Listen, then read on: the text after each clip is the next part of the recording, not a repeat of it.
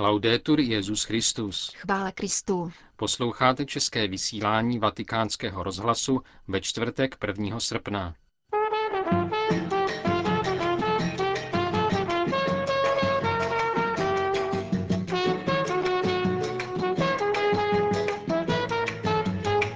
A Rita levou meu sorriso, no sorriso dela meu assunto. Levou junto com ela o que me é de direito, arrancou-me do peito e tem mais. V dnešním pořadu bychom se ještě rádi vrátili k několika bodům z programu cesty papeže Františka do Brazílie a na Světové dny mládeže, na které se z časových důvodů v našem vysílání nedostalo. Hezký poslech přejí Petr Havlíček a Jana Gruberová. Não levou um tostão porque não tinha não, mas causou perdas e danos. Celkové ohlédnutí za setkáním mladých v Rio de Janeiro nabídla včerejší tisková konference brazilských organizátorů v čele s arcibiskupem Orány Tempestou. Byla na ní zveřejněna celková čísla setkání. Světových dnů mládeže se zúčastnilo přes 3,5 milionu lidí, přičemž poměr žen a mužů byl 55 ku 45 procentům. Jak se vyvíjela velikost publika na hlavních schromážděních během jednotlivých dní setkání mládeže, naznačují následující údaje. V úterý 23. července se večerní zahajovací bohoslužby Světových dní mládeže, tehdy ještě bez papeže Františka, zúčastnilo 600 tisíc mladých lidí. Ve čtvrtek 25. července bylo na uvítací slavnosti spolu se svatým otcem již 1 milion 200 tisíc lidí. Páteční křížové cesty se 26. července zúčastnili celkem 2 miliony lidí. Největší počet mladých pak městská pláž Copacabana hostila v sobotu a v neděli 27. a 28. července. Při modlitební vigílii bylo přítomno 3,5 milionu a při závěrečné nedělní eucharistii dokonce 3 miliony a 700 tisíc věřících. Nejvíce účastníků setkání bylo pochopitelně z Brazílie. Dalšími nejpočetnějšími skupinami byli mladí z Argentiny, Spojených států, Chile, Itálie, Venezuely, Francie, Paraguaje, Peru a Mexika. Většina účastníků, tedy 60 patřila do věkové skupiny od 19 do 34 let. Katecheze se konaly na 264 místech ve 25 jazycích. Spolu s mladými přijelo 644 biskupů a 7814 kněží. Brazilské ministerstvo turistiky také oznámilo, že účastníci utratili dohromady 1,8 miliardy reálů. Podle arcibiskupa Ria de Janeiro bylo celé setkání největší událostí, kterou městská pláž Copacabana kdy zažila. Zároveň připomenul, že i přes veliké množství účastníků nebyly v rámci setkání hlášeny žádné násilné incidenty nebo krádeže, což je podle něho znamením naděje, že mladí lidé dokážou svou radost vyjadřovat i pokojně. A Rita sorriso, sorriso dela Ačkoliv krakovská arcidiecéze v rekordně krátkém čase spustila webové stránky z dějiště budoucích světových dní mládeže, od zahájení mezinárodního setkání mladých v Riu uplynul pouhý týden. Vraťme se k několika komornějším událostem brazilské apoštolské cesty. První z nich se odehrála na půdě chudinské čtvrti Varginha, kde papež vešel do jednoho z tamních obydlí. Siamo entrati nella piccola casa della famiglia. Vstoupili jsme do malého domu rodiny, která o naší návštěvě předem nevěděla. Prostor byl skutečně stísněný, tak 4 krát 5 metrů a uvnitř bylo nejméně 20 lidí, od 15 denního novorozence po 93 letou babičku. Všichni byli velice dojatí. Pak nastalo to nejkrásnější z celého setkání. Začali svatému otci vkládat do rukou všechny malé děti, které tam byly, a on jednomu po druhém žehnal. Nakonec se společně pomodlili Otče náš a e un'Ave Maria. Líčí vatikánský tiskový mluvčí otec Federico Lombardi a dodává, že ve favele došlo i na ekumenické kontakty. Papež František srdečně promluvil s pastorem církve boží a věřící této církve ho požádali o požehnání vody. Svatému otci také velmi záleželo na možnosti setkání s mladými vězni. Bylo to šest mladíků a dvě dívky, všichni nezletilí, ze čtyř různých věznic pro mladistvé. Setkání trvalo asi půl hodiny, každý z mladých lidí se tak dostal ke slovu. Zejména nejmladší dívka toho měla hodně na srdci. Přečetla papeži dlouhý dopis svých spoluvězenkyň a zaspívala mu vlastní píseň. Papež požehnal předměty, které si přinesli a podepsal se jim na fotografie.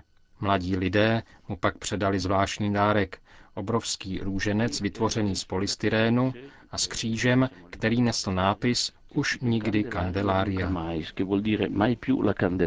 Smutná vzpomínka na oběti masakru před kostelem Kandelária, tedy očišťování Pany Marie, doprovázela konání letošních světových dní.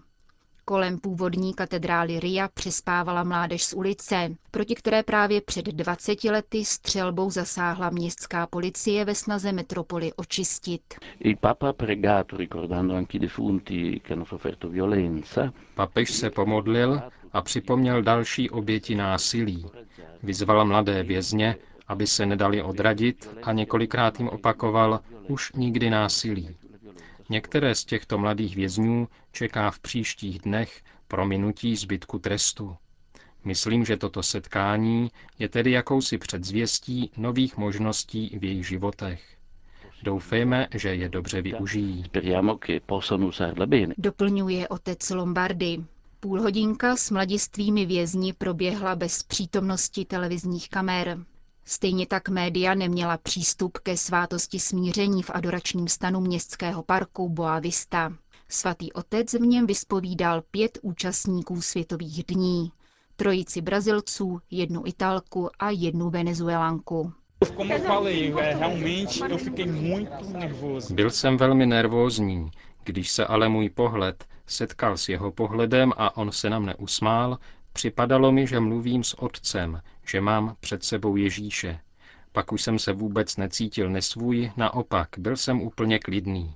Bylo to celé spontánní. Mluvil jsem portugalsky a papež mi odpovídal ve španělštině. Jsem si jistý, že můj život bude ode dneška úplně jiný.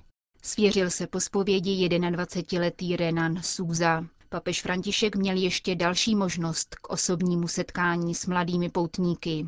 Dvanáct z nich totiž pozval na oběd. Pět dvojic zastupovalo pět světadílů, šestá pak hostitelskou zemi.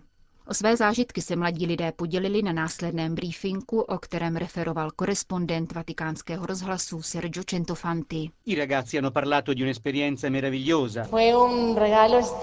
Paula, colombiana, Paula z Kolumbie, která ostatním tlumočila, mluvila o papežově výzvě ke komunitnímu životu. Nejste ostrovy, řekl mladým lidem svatý otec a vybídl je, aby se rozdávali druhým. Upozornil také, že by každý z nich měl mít svého duchovního otce, spovědníka, stejně jako ho má i papež.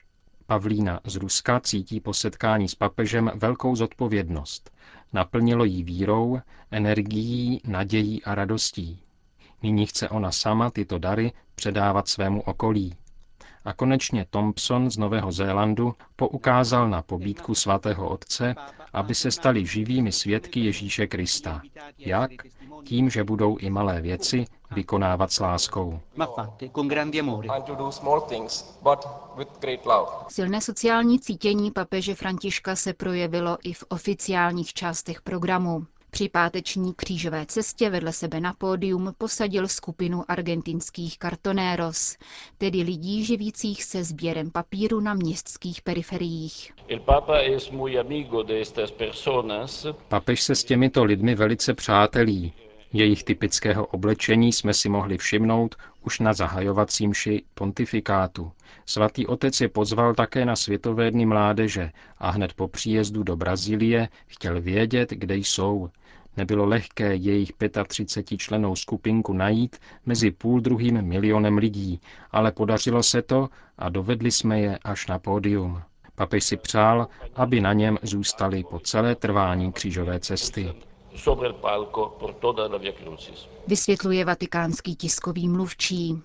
A ještě jeden příběh silné víry a odvahy, který doprovázel Světové dny mládeže v Riu. Papeže před tamní katedrálou zastavila mladá manželská dvojice s novorozenou dcerou, která se narodila bez mozku.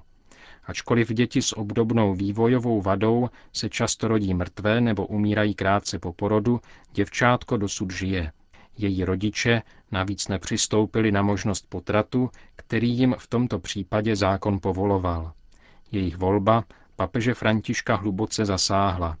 Vyslovil přání, aby mu mladá rodina stála na blízku při závěrečném ši svaté, na znamení přijetí života a jeho odevzdání do božích rukou.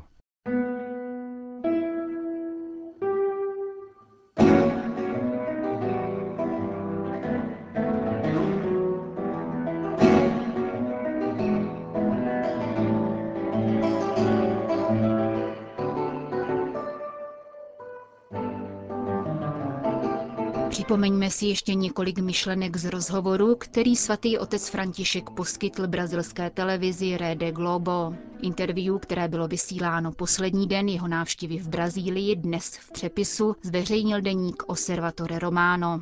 Kromě témat, ke kterým se papež vyjádřil i během letecké tiskové konference a se kterými jsme vás již seznámili, stojí za pozornost zejména otázka všímající si nespokojenosti a protestů, které ovládají brazilskou společnost.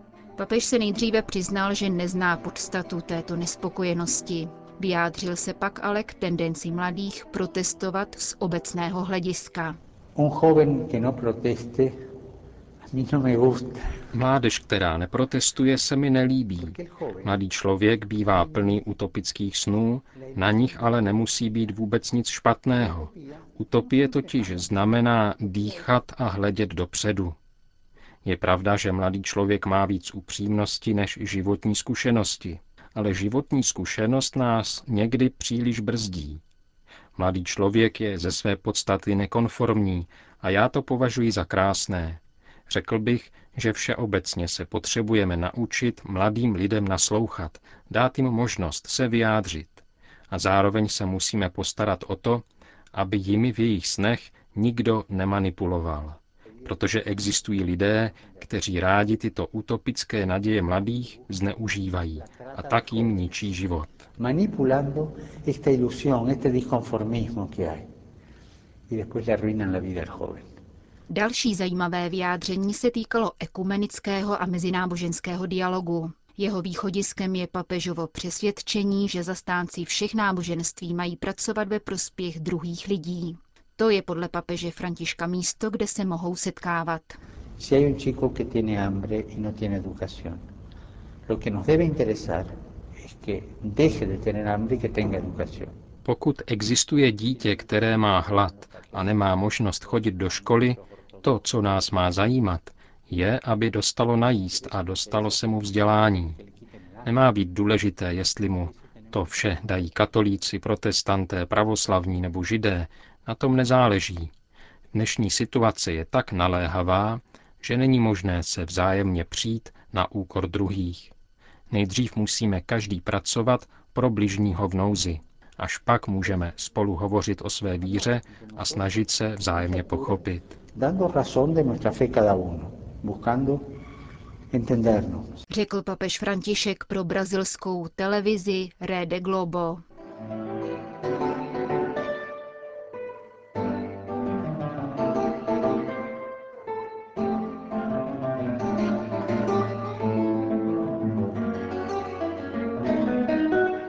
Končíme české vysílání vatikánského rozhlasu. Chvála Kristu. Laudetur Jezus Christus.